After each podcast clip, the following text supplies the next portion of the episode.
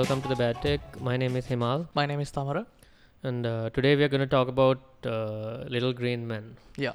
Unless you're in a Russian war zone, we all have a singular idea about what little green men means. Right. Uh, we use that as a, a sort of an endearing term for extraterrestrial life, alien life, I think. Hmm. But aliens and unidentified flying objects, we now treat that as a very familiar element in, in sci fi, in pop culture.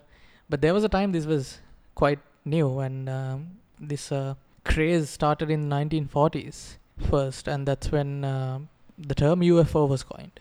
Do you know the story, Ma? No, tell us. Right. Okay. So uh, there was an amateur pilot. This guy's name was uh, Kenneth Arnold. Hmm. He was on his way to an air show in in Oregon, I think. Uh, he was on his plane, flying his plane, and uh, close to Mount Rainier, which is in Washington. This guy saw uh, a flash of blue light, and he thought it was uh, a little odd at first, but then he thought uh, it could be sunlight just glinting off another plane. But he looked at the radar, and there were no other planes nearby, and he kept looking a little more, and he then he saw nine more flashes of light, and he was curious. He found this very odd, and he thought um, he would report this to the media because it would it was quite a new thing. And uh, when he talked to the reporters the next day, he said that these lights were bouncing off across the sky like a saucer would if you skip it across the water. So he was just referring to the, the, the movement that the light was making because it was so fast. And the reporter then did something uh, which uh, the Atlantic calls one of the most significant reporter misquotes in history. Hmm. So this guy um, wrote his article saying that this pilot had uh, seen a saucer-like object moving across the sky. Uh, but in reality, that's not, not at all what uh, this guy Kenneth Arnold meant. He just wanted to say that the movement was like a saucer would if Mhm. you skip it across the water. But the reporter thought he was referring to the shape of the object, the light itself. And uh, all the other media came onto it and they started saying, they, they actually coined this term flying saucers, which was a more catchy term to Mhm. refer to the whole thing. And uh, after that, a lot of people around the country started seeing flying saucers, seeing uh, flashing lights. Mm. It was like everybody wanted a piece of that attention to themselves, so they started reporting stuff like that over and over again. And uh, this went on for a while, and to add insult to injury, in so this was in uh, 1947 June, Mm. and in July, a farmer in Roswell, New Mexico, reported that he captured one of these flying uh, saucers, and um, there was some debris lying in, in a, in a corner of his field, and he said it was um, it came from the sky, and um, he he captured this. So. A lot of stories started developing around this, and people started talking about flying saucers and alien beings visiting from other planets. And in the 1950s, 1956, I think, a US Air Force officer named Edward Ruppelt coined this term UFO, uh, unidentified flying object, because he thought that was a more general term to refer to all the objects and the lights people were seeing in the sky. So it that's how. a, it sounds a little bit more respectable than Yeah. Yeah. so that's uh, that's how the term came into popular discourse. You mentioned Roswell, uh, and uh, you said a farmer claimed to have captured a flying saucer. Was that? Yeah, that was the initial story oh, really? that Okay. with. Oh, okay. Uh, No, there are I think different stories, right? Uh, something about a body being discovered. And Yeah, there are all sort Yeah. of stories, and there are photos and video footage of Yeah. charred alien bodies. yeah, I mean all doctored, of course. yeah, Doctored, of course. Yeah. And uh, the funny thing there is debris was found of a Yeah. of a vehicle of some sort, but it turned out it was actually a weather balloon of some sort Yeah. developed by the US military, by the US Air Force. The funny thing is that was not the actual truth because in the 90s, the US Air Force actually more or less admitted that it was a surveillance balloon. Right. It was carrying some surveillance equipment that they u- were using to spy on the Soviets. But uh, when the the story came out and um, the whole alien um, story started developing, they didn't want to Hmm. look a gift horse in the mouth, so they they also went with it. Went with it. Yeah. And only after 50, 40 or 50 years did they admit Yeah. the actual truth.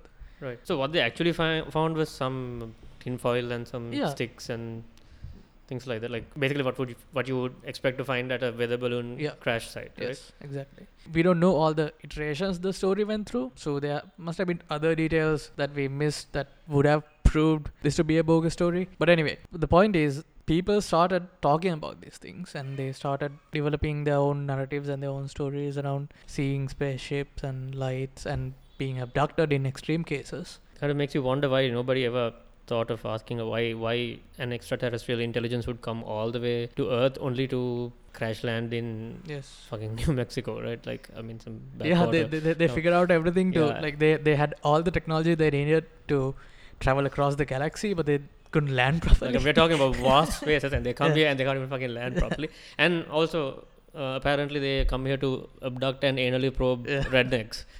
I mean, like, why? I mean, why would they waste all their resources just to do that? Right. I mean, these are questions that I guess the media didn't really bother asking Mm. back then, Yeah, because they just wanted a story, right? right? Do we know of any local stories like this? I mean, Roswell is world famous, Yeah. and there are so many other examples that we can give when it comes to alien abductions or sightings. But uh, what do you know about Sri Lanka? I mean, you get the odd story in the papers every now and then, and occasionally on TV, on, um, on I think on live at eight on Swarnavahini, I've seen footage, very questionable footage of flashing lights Right. recorded with a mobile phone or whatever. And I Mm. mean, I don't think anyone really took that stuff very seriously. Yeah, there are people who take the subject very seriously in Sri Lanka. No, you can take the subject very Yeah. seriously, but I'm I'm talking about these actual claims right? of Yeah. yeah. seeing UFOs Mm. in the sky or. I mean, I don't. I don't think there's been any incident reported in Sri Lanka that made headlines internationally, right? Right. Right. Yeah. Yeah. And certainly there haven't been any abduction stories. People no, haven't no, gone haven't that been. far. Yeah, no, Yeah. not yet anyway. But uh, one thing that I did notice was I actually had a look at all these reported incidents that have been there in the past, and there's a website called UFO Hunters. They kind of keep track of. Sri Lankan website. No, no, it's a Oh, okay. international website, but I think you can report to them Mm. if if you claim that you saw something. And uh, the latest account that I found on that from Sri Lanka was in 2017. What was the story? It was just a sighting near, I think, Anuradhapura or Veyangoda. I forget. Right. One of the two. But uh, one thing that I did notice was many of these claims that are coming out of Sri Lanka, they claim that these things happen around uh, places with some historical significance and Mm. uh, ruins from earlier civilizations like Anuradhapura, Polonnaruwa, Mm. Dimbulagala, all these places. And they claim that the, the people who take this stuff seriously, they claim that aliens are coming here to study the techniques and the, the secrets of the ancients Right. to find out how they built all these huge structures and stuff like that. Mm. Which again I find absurd because So what they, they skip Egypt and the pyramids and they come here. Okay, well, that makes And- sense. and they have all the technology they need to to travel across galaxies and they come here to like learn how to build buildings And stupas. Okay. that's that's funny but anyway that that seems to be a, a narrative that most people are very happy to go with at least uh, the guys who um, bring out the stories yeah there, there's a there's a person i forget his name but he writes books about these conspiracy theories i I actually read one of his uh, accounts which in which he has along with a with, with a couple of his friends and some villagers they have they camped out Oh. near parakram samudra okay. And they were looking for these uh, spaceships and flashing lights and they apparently they they saw some but they couldn't go into the thick jungle to find out what it was you get people making all sorts of these claims and we do have to be really skeptical in in giving them any value but we can't really deny the fact that extraterrestrial life might exist right No, it's Other certainly a possibility that they exist. I mean, it's, it's, it's, it's a very good chance that they exist. It's just that. I mean, everybody's got smartphone these days, right? Like, Yeah. with HD or 4K video recording, and strangely, no compelling footage of mm-hmm. anything yet. yeah there's a big collective uh, in the us called mufon Yeah. Mutual UFO Network. These guys, uh, they're quite serious. They publish a, a journal and a yearly book about uh, interesting cases of UFO sightings and encounters.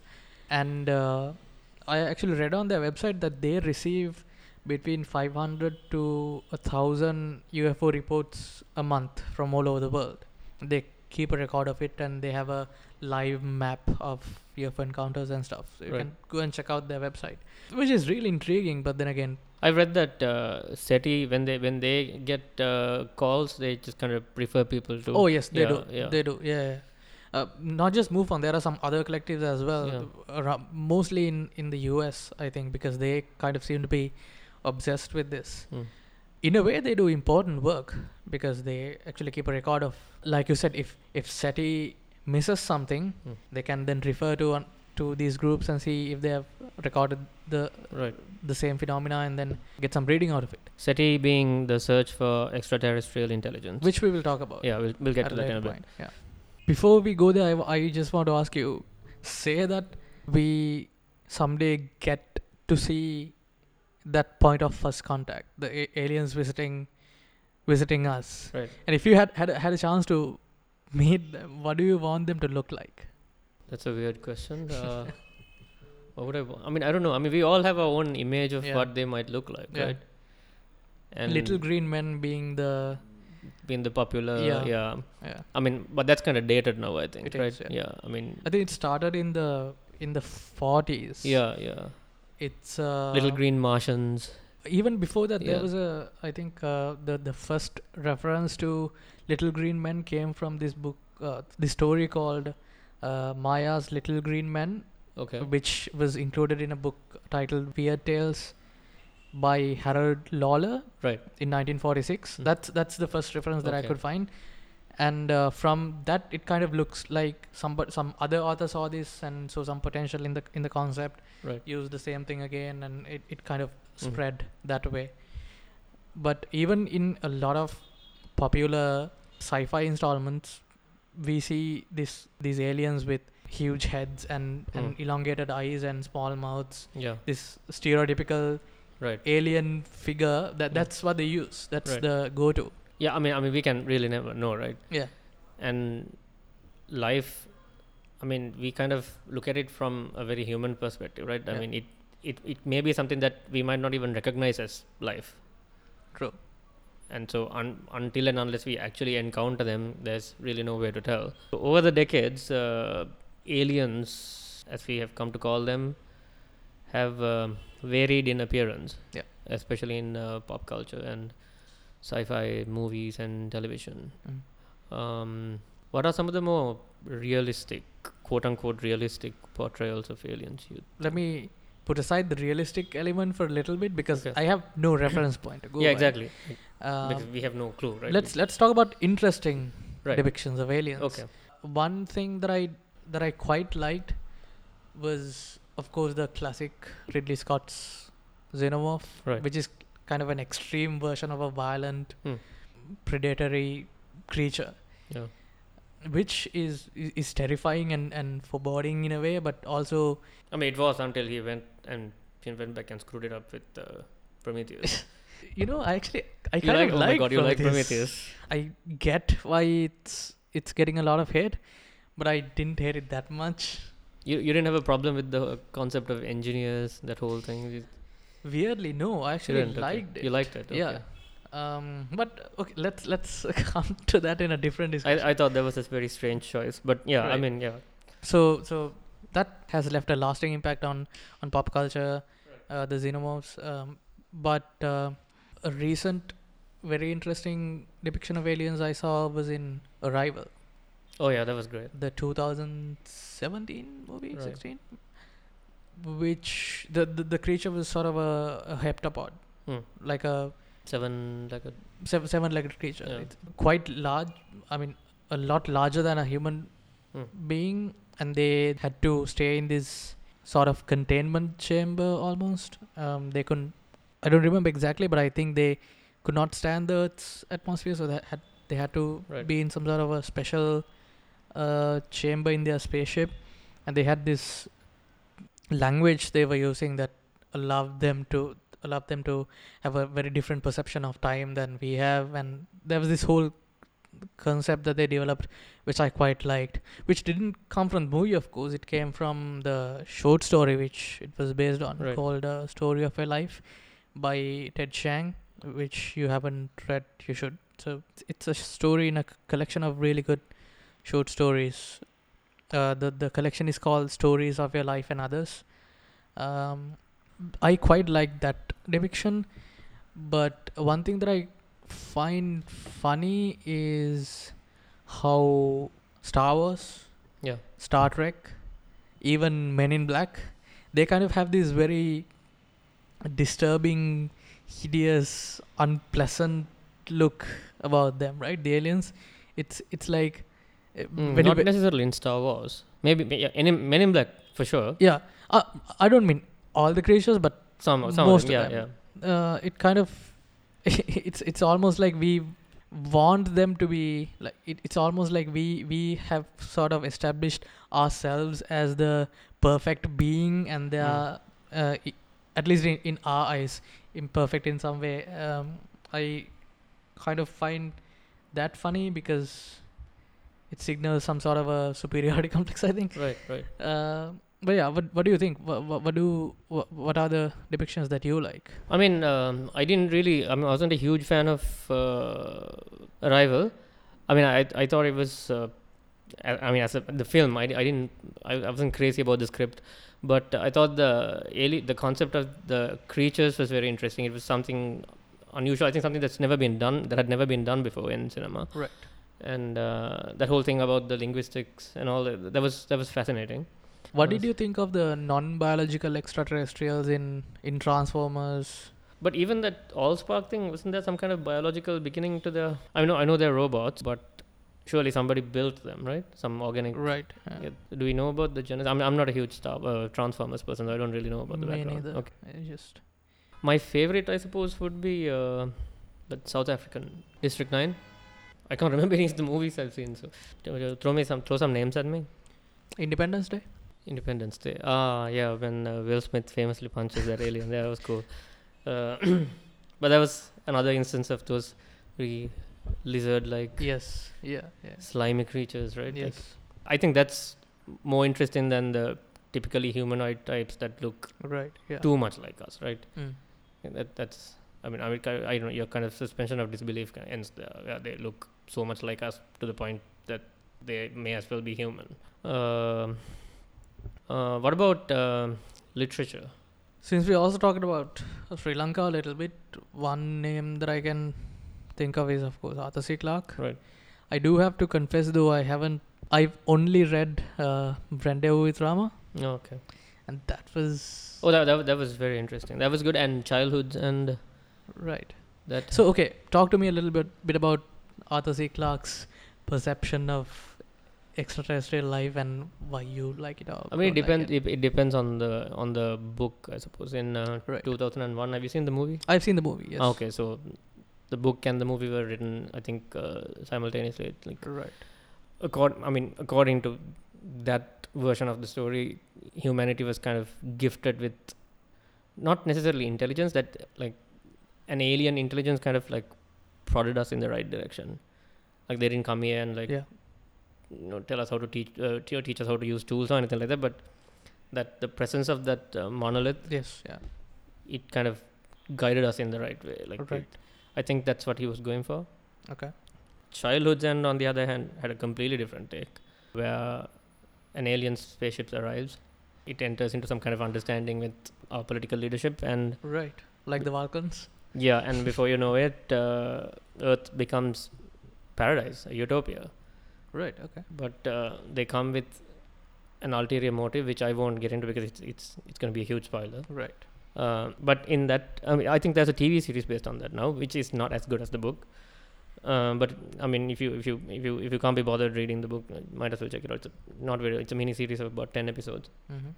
So the depiction of aliens in that was very interesting in that it, the alien looked very. F- the alien was basically something that would, would have looked very familiar to humans from, not just from today, but from even from centuries ago. I I can't tell more without Okay. spoiling it. So But d- does he go into great detail about how they their appearance and how they conducted themselves? again in Childhood's End like there's uh, one word to describe the alien appearance and that would give away the everything again Okay. like it's it, there's no point talking about Is there any other notable literature that we uh, you you recently finished reading uh, Hy- Hyperion, Hyperion, yeah, yeah. Hyperion by Dan Simmons. It's um, that actually that's something we can talk about later on because it's it's about humanity like kind of evolving and adapting to life in space.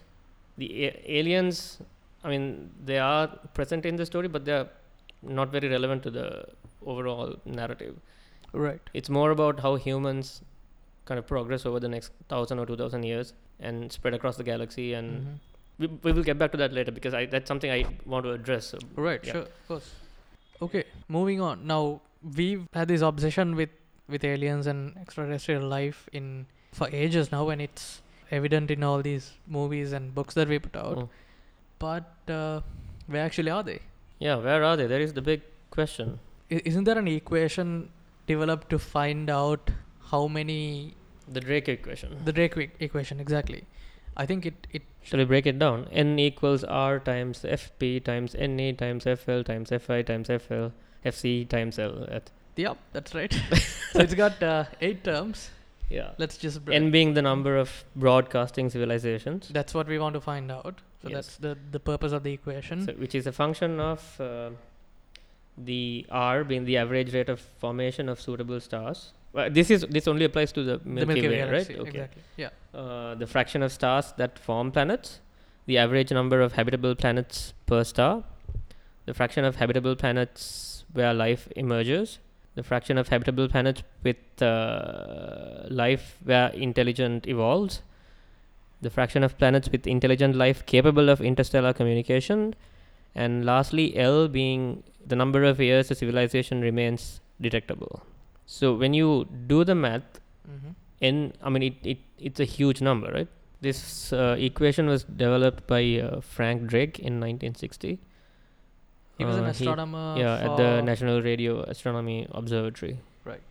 in west virginia There is an updated version of the Drake equation that scientists are using now. So this the equation that we mentioned earlier. It's called the classical Drake equation or Hmm. CDE. But in 2010, an astronomer called uh, Claudio Maccone came up with an updated version of this. He calls this the statistical Drake equation or SDE. It, it has got more math in it, which I don't let's not, let's not let's not get into that yeah. It's a, it incorporates a standard variation right into the equation. And uh, when the calculation is done, there are about 4,590 civilizations within the Milky Way galaxy that they think would would harbor life. these are, are these actual civilizations or planets that are capable of harboring life not necessarily intelligence life or any life or This is intelligent life. Intelligent because, life, Because uh, the the purpose of the, the equation is to find, yeah exactly uh, a civilization which is advanced enough to be able to emit radio signals. okay right So that's what we are looking for. The the the crucial thing about the equation is the term L, which Right. is the years uh, a civilization remains detectable. right We actually have no idea what that time frame is. We don't really have a good idea about it. i think that's where the great filter comes in right Is it? Yeah, I think so. But let's get back to that later. Yeah. So basically, if if L is big enough, Yeah. it basically renders the other terms in the equation unusable because Right. then it, it could come to a point where n equals L. Right. In fact, Drake has himself has alluded to this fact because apparently his uh, the number plate on on his car reads n equals L. so yeah, that's that's that's where our Claudio Maccone comes in and uh, the standard variation comes in. And Mm. right now, I think uh, a, a safe estimate that they go to is about four thousand nine hundred and fifty within the In Milky, Way. okay. Yeah. So that's where we are right now. Okay, so where are they? Why have we not heard anything from these civilizations which, according to this equation, are capable of communicating or at least sending out radio signals? That is a paradox, right? Yeah, the f- it's called the Fermi it's paradox. called the Fermi paradox. Yes. Yes. Uh, Enrico Fermi, the Italian physicist, Yeah. he was the guy who suggested this, and basically, it is the the disconnect between evidence for extraterrestrial life and the sheer possibility and the, hi- it. the, hi- yeah. the, the very high Yeah, probability. If probability, you just yeah. look at the numbers of, if you just look at the size of the universe. Yeah, let's talk about let's talk about the size of the universe. Right. Like in our galaxy alone, there are. I mean, the lower estimate is 200 billion 200 stars. billion stars. and in our and if you move out of our galaxy within the the the, the local group and the cluster and um, if you take the whole yeah if you Yeah. take the entire observable universe there's something like 70 sextillion stars Yes. that's That again is the low estimate. I think the higher estimate is 260 or something like that. yeah There is a nice thought experiment that you can do. Uh, you love the beach, right? yes So when you go to the beach next time, just uh, take a handful of sand grains Mm. into your hand and try to isolate just one sand grain. I think it measures about half a millimeter across. right And then try to just imagine all, the the sand in sand, all grains beaches in all the beaches yeah on Earth. yeah There are more stars in the galaxy in the in the in the, The in the observable, observable universe, universe, sorry yeah. than there are sta- sand grains uh, on Earth, which I mean it's it's which is easy a to fuck s- ton basically yeah it's easy to say that, but it's really hard to imagine that, isn't it? yeah We don't have a problem with problem interacting with small numbers like thousands or no 10,000. even, even up to a million we can like comprehend but like Yeah. beyond that like beyond the billions it's it's no, the, the thing no, is, like, okay, even, actually, even you a know, million, yeah. we, we can we can do some math on yeah paper. exactly yeah even the but billions you can't yeah imagine like say for example if, if you take 10 pens you can just Yeah. imagine how, how it lays on a right on a, on a tabletop or whatever right 100 maybe you can do. Yeah. 1000 it's difficult. Yeah. And and beyond that it's it's very difficult to imagine the sheer appearance of it the the depiction of it. Yeah. You can't your mind just doesn't have the capacity to do that. When you go to 200 billion and 206 trillion it's it's just impossible. So even though we can just say these numbers out loud i, I don't think we anyone has even scientists who deal with this stuff regularly have a very good idea about how big these numbers are. They're very hard to fathom. Yeah. Yeah. So just to illustrate the vast difference between a million and a billion mm-hmm. a million seconds is equal to 11 days. Right. Guess how many days or guess how, guess how long a billion seconds is? You said 11 days right? Yeah. 1 million seconds equals 11 days. And 1 billion seconds is? Any any guess? Any idea? 11,000 days is how much? How many years? I don't know. I can't math right now. How, how much is it? 31 years Fuck. that's that's the difference between a million and a billion like right. Okay. 11 days w- Yeah. versus 31, years. Right. Yeah. Yeah. That. that's unimaginably huge Yes. It does put things in perspective. yeah it really does Yeah.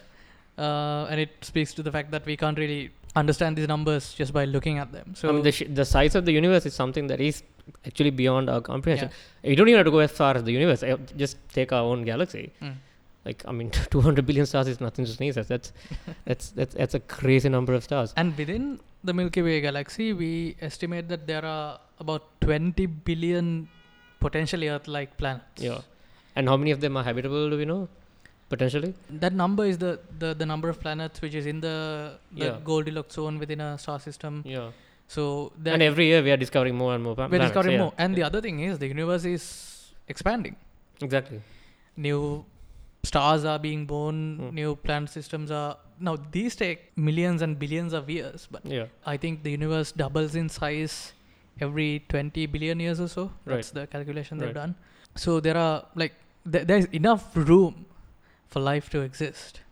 And if you think about those numbers, Yeah. it's it's in a way it's very selfish and egocentric to think that That we are alone, right? that we are alone. Yeah. That I mean, even if you even if even if you leave aside the philosophical implications of it, just the probability alone is. exactly. I mean, it's yeah.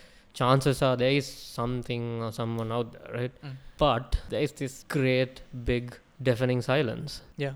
I mean, we just haven't heard anything. That's I think that is what Fermi, the Fermi paradox, seeks to Mm. address. Yeah.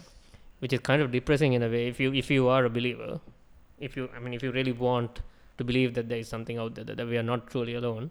I mean, you really hit a snag when you try to try to try to understand why there is no communication at all from the great beyond. I think one thing we do have to understand is that simply considering the distances involved, Right. even if we were to find something, it would take hundreds of years of No, but here's the thing. Here's the thing. The universe has existed long enough Yeah. for intelligent life have not only for it to have evolved, Mm. for it to have become spacefaring, spacefaring. Yeah. and uh, at this point, our entire galaxy should have been colonized by any number of advanced enough civilizations. But that is just not the case. Like on a long enough timeline, assuming that a civilization doesn't self-destruct or isn't wiped out because of some other catastrophe or whatever, chances are they would evolve and develop into a spacefaring civilization. And as a population grows, it makes sense that you kind of move out of your home planet and you know colonize first starting with your own solar system Mhm. and then maybe your local area and then you kind of spread your wings across the galaxy that has not happened they have had 13 billion years to do this and it has not happened which leads scientists like fermi and a lot of skeptics to believe that maybe there is nothing out there What if they're out there and they never found us interesting enough to come and visit? That But- is actually one of the considerations of, Yeah, yeah. of the paradox. Uh, th- there are four, I think. One is that, like you mentioned, that there is a good possibility that a lot more other civilizations have evolved to a point where they have figured out space travel and inter- interstellar travel, but there is always a possibility that they haven't. Yeah there are because so space many- travel is hard Exactly. There, there are so many variables. You have to figure out the engineering. You have to yeah figure out a way to to support life uh, for the duration of the journey. right Um, you have to figure out the ways to navigate to the places you want to go to. So that is one caveat. Mm. The other other thing is uh, what I just mentioned. But if they did, maybe they saw us, then they thought they saw the way we were destroying the planet and you know warring with each other, and they Mm. just thought us to be yeah fuck these guys yeah. extremely primitive and and and nonsensical they just uh, ignored us that is one possibility and uh, it's also possible that uh, advanced civilizations evolved far too recently Mm. for them to have come all this way and uh, yeah i mean it took us contact. 4 billion years yeah here on earth and uh, or maybe they visited us in the past and we didn't really have the means to record that or to, to understand that or this- or they destroyed themselves long before they could. Right. Or think- maybe uh, they engineered us sent us here. And we're all living in a simulation? No okay that's that's a, that's a different episode. But um, yeah no here's the thing though. I mean I, I like i said i really want to believe that they're out there but the more you think about it the more abundantly clear it is to me that they i mean I mean, you have you you've heard of the great filter right? Like it's Mm. it's a it's another one of those theories that kind of talk to me about the great filter because I, I do have a little difficulty understanding where so it basically ba- basically it, it's about anything that prevents the rise of life from dead matter. Life kind of came from nothing right? If you think Mhm. about it. I mean it just kind of arose on the planet molecules developed into cells and it, they became self-replicating and thus Mhm. life arose we don't really know how it began right Yeah. there are I all sorts of theories yeah the best theory we have is somehow I have no expertise in this but and I don't know the terminology to use but somehow cells interacted in a way that gave rise to amino acids yeah which is the basis of DNA and then Right. went on like that but what exactly sparked that No, we we- don't really I don't think we know that, Like, yeah. so anyway so wha- wha- the great filter kind of discusses what might prevent something like that from occurring right from life kind of rising out of material that isn't living or once life emerges and once it starts to evolve a point will come when it will either die out mm-hmm.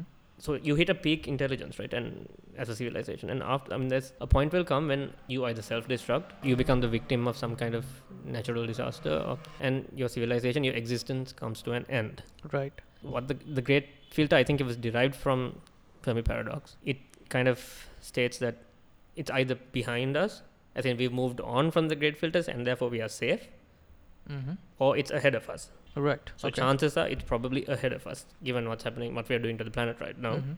and the possibility of mutually assured destruction with uh, our nuclear arsenals of respective countries. Where the great filter applies to our discussion is that any what was the number we came up with? Uh, 4000 Four let's 5000 Yeah, in our in our galaxy, if you apply the great filter to those civilizations, it's it's there's a very good chance they either didn't evolve to that point. Okay. Life there was kind of extinguished at the very beginning with not enough time to evolve into a, a spacefaring civilization. Or the other possibility like you said is that they have and they just they just don't bother. Right So- yeah. which is kind of sad in a way. Yeah and even so like i mean our radio signals are now out there right? Yeah. like anybody listening in will you know. Yes. And we've been we've been listening for how long now? Since the 1960s at least right SETI? 60s the search for extraterrestrial intelligence was established in the 60s right? in in 1960 i think? Yeah. uh, by carl sagan and Right. and, and frank drake. Right. And we've been listening for so many decades, and we still haven't heard anything, not a single fucking thing. hmm Except that one time in that one time, that one time in 1979, which is I don't yeah, know, I we have don't know what that is. Yeah, no, Uh, You're talking about the wow signal, Wow right? signal, okay, yes. let's just yeah 1977 this was this was not actually SETI it's it was heard by the big ear radio telescope Right. in uh, Ohio State University Mm. so uh, the the scientist who was working on this on this project he noticed this abnormal signal Mm. and whi- whi- which was in no way he couldn't explain it how it happened or even figure out what had happened to for, for them to have recorded it so he just wrote the word wow next Yeah. to uh, the, the the printout and then people just started using the wow signal to refer to it Yeah, but the problem with the wow signal is that they were never able to replicate it, right? Like exactly and Yeah. we, we don't know why it happened that one one time just that one time, and Yeah. it- they never heard it again. no So that's that's kind of a problem, right? Like it needs to be. I mean, that's how science works. It needs to be kind of repeatable, right? Yeah exactly maybe uh, i don't know aliens are just teasing us and they will send another signal in another million years and uh, then a vogon I mean, spaceship will Do come we know like it, it could have been from like a pulsar or like Yeah. from? It, we don't know that. we don't know yes Okay. exactly we don't have an explanation we don't we have no idea how it happened Right. there are so many theories Right. So this is this is the one maybe yeah example. close that- call yeah yeah, a close call if you want to call it. But other than that, there is absolutely nothing, right? Mm. Like zero evidence. Yeah. So what can we conclude from that? That are we? I mean, are we really alone? Like in this vast, humongous universe where we are smaller than a tiny speck of dust, hmm and that's just like in our own like local area. Like we're, Yeah. we're so small. Like in it's so insignificantly small that it makes your head spin. It makes you. I mean, if you think about it for too long, you can you, you can get a little depressed. to put things in context uh, if you haven't already you should check out uh, the pale blue dot Oh yeah, God. that uh, if you don't have time to read the whole book just just uh, look at that excerpt and that we will link this in yeah, I think there's a the show nice uh, video on uh, YouTube where Carl where Sagan Carl Sagan reads it of, yeah, himself yeah, which yeah. is just you know it just hits you yeah, it, it, right the you right in the field, Yeah. yeah. right in the field. So you should definitely listen to it it just puts into perspective how how insignificant we are in the universe in in, in our own solar system and um, But that's you- also because we are kind of searching for some kind of meaning, some significance. That's also Yeah. another very human thing, right? I mean, it's a very romantic endeavor yeah, but okay, so why? I mean, is life and intelligence is that is it really that important? Is it significant? I mean, I mean, I mean we are clearly an accident, right? yeah we're a cosmic accident. There are so many factors that contribute to our existence that, like, we, I mean, we're probably the luckiest planet there is. I mean, life wouldn't exist. I mean, for one thing, we are in the Goldilocks zo- zone, and of course, that enables life. We have liquid water, we have an atmosphere far enough from the sun that it's not too hot, not too cold. But that alone is not enough. We have Jupiter to thank for because Jupiter, being the huge gas giant that it, it is, with its immense gravitational pull, it it's constantly pulling asteroids and comets that may otherwise come and hit us Yep. which would have you know i mean if any any any possibility of life would have been extinguished right at the start without if, if it weren't for jupiter and also the moon there are all these factors that enable our existence and again if you look at the numbers it's it's probable that it's repeated every, somewhere else in the universe maybe not in our galaxy maybe in some other galaxy but again yeah but but then again i think what keeps people going especially these scientists who work on these things yeah. uh, day in and day out is the fact that it's just faith really that Yeah. uh, this accident could happen somewhere else just because of the sheer size Yeah, and given enough time, it could Yeah. happen. I mean, we are the universe is 13 plus billion years old. yeah 13 point that is a eight million years old. long ass time. yes Life may be. I mean, I don't know. At least okay, maybe there's multicellular life out there. Maybe there's very primitive kinds of Mm. life out Uh, there. and that's that's one other thing that we should mention we are looking for intelligent life of course but why are we looking for intelligent life? Why is intelligence so special? Like, I think we are kind of excited at the at the prospect of you know just talking to an alien or communicating with an alien being who has no idea what any place on earth mm, is. They have had a completely different experience in a like a different environment. I think that even when you meet someone from from outside the country right Mm. you you have a lot of things to to explore to talk about. Mm. i think that that is there in a much more grander scale if you are lucky enough to meet someone from outside the planet Alien think culture clash. yeah we are kind of excited at, at that prospect i think which is also romantic in a way and we it's not just that we want to give them an idea about what we have that's why we sent out the voyager with a golden record in it with Mm. um, pictures and sound recordings and flakes of life from earth for anyone who's out there to discover it um, so i think we are just we, we are kind of desperate in that way Yeah, I, To find gonna say something. that. I mean, do you think it comes from a very desperate need to not be alone? I think so, yeah. Because even at a macro level, we we always want to belong, right? Right. That's why people, some people find that in religion, some people find that in in friends or relations. We always want to be part of something, Mm. part of something bigger than us, and uh, being a part of a a bigger universe would be the ultimate uh, manifestation of it. And yet, for the longest time, some of the more prominent religions thought we were the center of the universe and Right. that we were God's only creation and Mm-hmm. God's only intelligent creation. And do you think discovering something like that? I mean, okay, I mean, I don't want to bash any religions here, but like, do you think making some kind of first contact Mm-hmm. or at least finding any kind of evidence that there is something out there, do you think that would kind of fundamentally change our outlook on life here on Earth? I think it definitely will. If you want to talk about religion specifically, there was a nice article that I read yesterday where a lady talks to this the, the, person who wrote it. He, she talks to a rabbi, uh, a Catholic priest, and an imam. Is this a joke? A rabbi, a Catholic priest, and an imam go Walk, walk into, a bar. bar. Okay, and Yeah, uh, and uh, they kind of discuss what would happen if they find right. uh, some other civilization out there, Mm. and all of them agree that it's not outside the purview of their Mm. respective religion to uh, think of something like that. And I think, honestly, there there will be a huge, it will be a shock to everyone here on Earth, and people will try to, won't be easy to come to grips with it right away. But people will, rel religions will find Some Oh, kind of explanation. I some suppose? yeah some and people kind will of just move on. You think? exactly.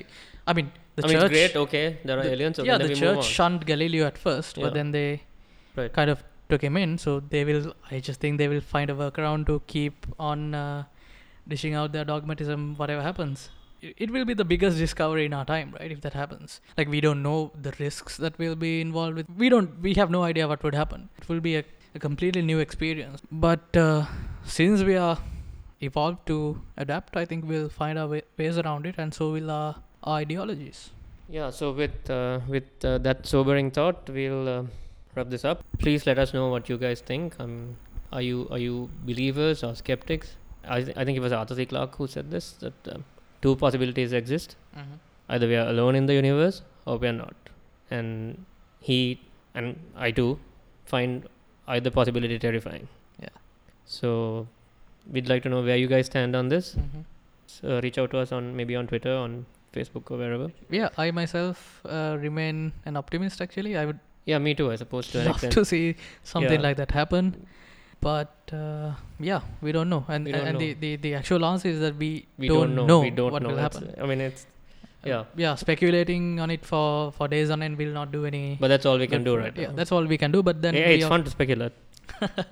Yeah, but it, we, we should also like mention that there are thousands of people working on these things Yeah. day in and day out, and they're doing a thankless job. Yeah. Basically, um, it's just passion driving them. I think. Mm. and um, there was a time when I wanted to be somewhere like that. I Yeah. wanted to like. I think everyone when I they think were small. did. Like anyone of us who grew up reading science fiction. Yeah. Yeah. At some point, they wanted to be an astronaut or a scientist or Yeah. yeah. Kudos to them. Yep. Uh, and we'll end with that note. See you guys in the next one. All right. Peace.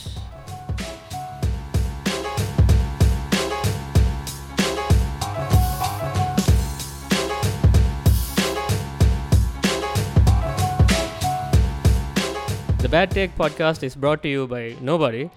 Uh, this is solely a self funded endeavor. We're not asking for funds either, don't worry. But do give us a shout on social media. And if you use any uh, podcast uh, platforms like you know Apple Podcasts or whatever, just uh, maybe give us a rating. Basically, just let us know what you honestly think. We, we welcome uh, constructive criticism, Mhm. Whatever you- feedback you have. If yeah. you enjoy these conversations, we would really appreciate if you could share them Yeah. with your friends and let them know what you like or dislike about them. Yeah, I mean, we're, we're not making any money out of this. We're just having fun. Hope you are too. Yeah. Thank you.